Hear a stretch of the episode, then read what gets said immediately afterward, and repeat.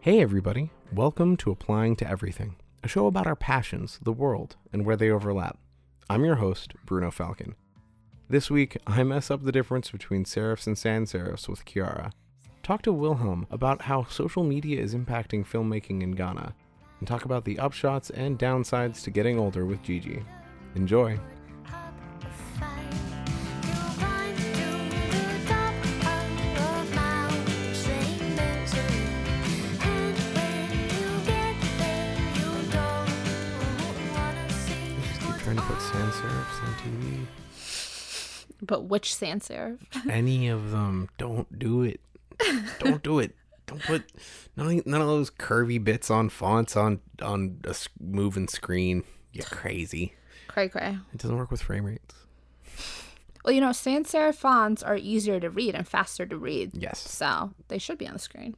But That's, what- mm. we got to get Tag in here because I know, you Tag and I need to like- have a debate. Uh. oh, we really should have like an SKDK roundtable one day. Oh, that'll be fun. But here's the, so here's my thing. Here's my thing about sans serifs. Um, there's a time and a place. Um, and I think this is true. This is true. Um. Oh, I'm gonna kill this whole thing because I think I said sans serifs at the very outset, and I should have said. Do you mean serifs? What Oh. I, do you me- mean? I meant I should have said they keep trying to put serifs on TV. Oh. yeah, I fucked up. yeah.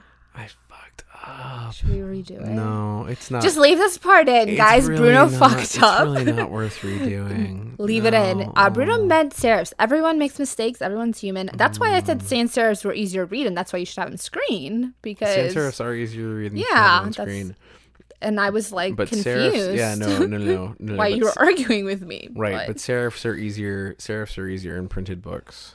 yeah, they're be- more. because it's easier to tell the difference between the start and end of words on in This is smaller true. print. Um. Oopsies. Guys, Bruno made a boo boo. Bruno leave made it a in. mistake. This is the blooper reel. no, this is gonna be this is gonna be one of those like this is gonna be uh, one of those things that I do in the middle of the week when I'm like, I want some more clicks. Here's a here's a five minute conversation with Kirara where I mix up serifs and sans serifs, and it's gonna be my favorite part because I sound smart. Yep, So- and like eight percent of you give a single fuck about fonts. Woo! That's actually probably not true.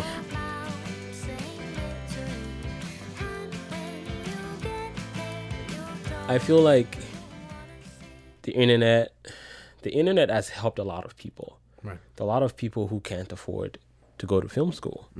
A lot of people who cannot afford, you know, equipment or expensive equipment who can't afford software.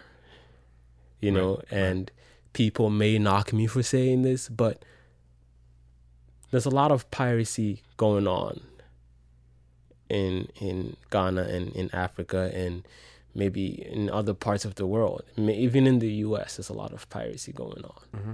You know, a lot of people know what they know because of pirated software. Right. A lot of people know how to color correct. A lot of people know how to they know how to edit through with Premiere. A lot of people know Photoshop because they pirated the software Right. you know, and they're great at it. They're great, you know, at- well, they're great at pirating, but they're also great at the, the, the craft. Right. You know, they're good graphic designers, they're good like color correctionists, they're good, you know, um, um, audio recording producers and you know, um, there's this guy called um, Calibos. Now he started. Um, there was the show was about him. Well, the, his name, his the character's name is Calibos. So and it's about a guy trying to get a girl, and he's this goofy guy, and you know, he never seems to do anything right to get the girl. You know, and when it started, it was really funny. It was on YouTube. It was like five minutes an episode you know it's like the adventures of calibos or something like that you know and he he people loved it you know he, he- they got a huge following um people loved it you know they did a lot of episodes they would come out with frequent episodes like little web web snippets here and there Mm-hmm. and he started getting um endorsement deals you know um him and the girl because Right. for a long time it was just him and the girl Right. in, in the in Right, the in the thing, you know, and then they would bring in once in a while they'll, they'll throw some popular people in there Mm-hmm. you know but down the line he got like a endorsement deal for one of the, tel- the telecommunication companies so he, th- Mm-hmm. Mm. the two of them were doing that you know they're getting all these ads um, they're making all these ads you know for the telecommunication guys Mm-hmm. and their producer you know he also he was also getting a good amount of you know recognition from everyone now Oh. Mm-hmm. you know um and then through that he made a movie you know he made a they made a feature film and now they've made about two or three feature films and they have a huge following in the country Nice. you know and it's all through social media it's all through you know using facebook and um youtube predominantly Mm-hmm. you know to push their stuff out there Right. I'm not sure where he puts himself on the spectrum or on- on the on the divide of Kumawood versus Gollywood, but he works with people across board, which is where Mm-hmm. I Right. feel like the industry should be headed.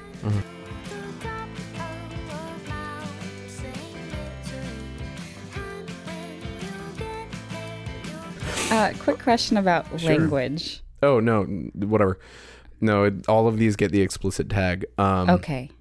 I I'm not going to try to be explicit. I just naturally am at times. I'm pretty sure one of us already has. Uh, Um, I, I, I, I, I'm- I've I'm already. relatively yeah, certain. mhm, yeah. Um, I one of the, one of the things I've told people when they ask in the past is that even if uh, even if there isn't swearing on an episode, I'm pretty sure that to some extent, a lot of the content I go into, even if it's not inappropriate, is just weird and out there. So if Yeah. you're if you're 13 and you can follow along with what we're saying, one of us saying "fuck" isn't the end of the world for Yeah. you, so you're probably fine.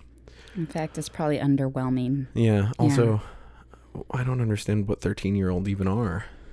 What is that? As a lawyer, I just know illegal. That's that's how I label 13 year olds. Um, Yeah. so is it just like 13, like anything under 18, they walk around, they have a big red stamp, and then the second 12 o'clock, it just comes right off? That's pretty much it. Mm, Yeah. You know, that's not a bad way to roll. I, I don't know if it's a good one, Um, but it's by the letter of the law. It is indeed. Yes. But is it in the spirit? You know what? Let's, let's, God.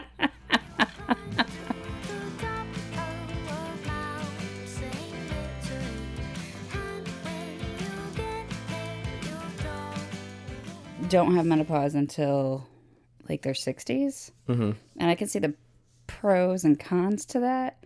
Like, pros, less facial hair. Cons, still fertile.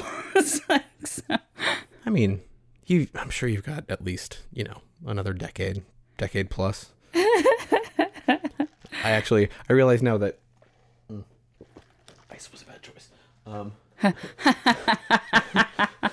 Sorry. no, that's uh, so. I realize now that I always forget how old you are, um, because I Yeah. don't actually know. Um, that's not true. I totally do. I know I'm almost, I don't know anymore. 36. I'm you're 36, I just like right? to You're not tell actually people 10 years older than I am. I'm almost 10 years old. I, you know, I'm tired of my 20s. You're, my 20s sucked. Yeah. My 20, I feel like everybody I talk to, like Yeah. maybe not Mm. people currently in their 20s, but everyone else Oh. is like, yeah, They don't know it sucks right now, mm-hmm. but when they get out of it, they're going to realize it was shitty. yeah, it kind of blows. Um, but yeah, my 20s was law school, Mm-hmm. and then the first seven years at a law firm. Uh huh.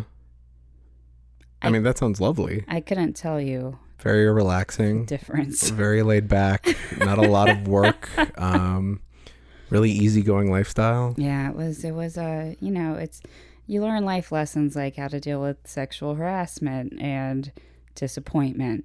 So 20s are, are valuable. I mean, these are important lessons that all of us learn. Yeah. And uh, It's also when you learn that conforming is not for you as you're learning. yeah. Yay.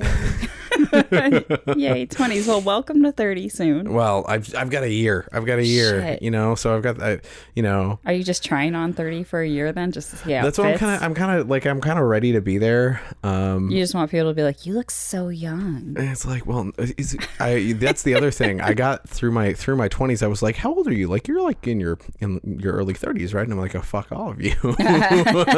and now I'm just like, but uh, you know, if if my uh, if genetics are to be believed at all, I'm going to look like I'm in my mid 30s until I'm, you know, getting close to 60. So, Yeah, you know. I think that's a good trade in. Yeah. Yeah, Well worth it. I think so. you know um yeah god so i recently um i recently got called for jury duty literally for the first time i don't know how i dodged that for a decade but uh i almost i almost got picked for a trial and i pretty sure i didn't because i've worked on it was a guns case and i'm pretty sure i didn't get picked because i've done gun control work for wow. like advertising for gun control groups um courtrooms are fucking scary Yeah, they're intimidating that shit's that shit's intense I don't, I don't enjoy it. Probably picked the wrong profession as a lawyer. Yep, yeah it's like someone being afraid of sharks, and then deciding to be a surfer yes, that's that's equivalent. So Mm. Okay. That terrible drinking noise aside.